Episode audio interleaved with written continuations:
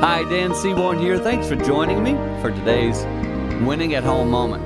I spoke yesterday at an event, and afterward, as a couple were talking with me, they shared how they needed to go home and allow their children the opportunity to point out some of the issues in their family that they don't often like to look at.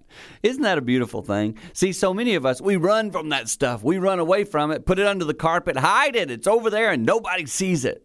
I'm just the opposite. I believe when you run to those issues, you actually get healthier because you face them head on.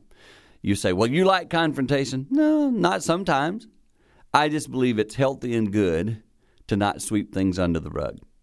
And today, I would invite you to take a look at yourself, your family, and consider maybe what your children would say, like this couple was thinking, and see if they could help you grow by exposing something might be beneficial to build and help your family become stronger.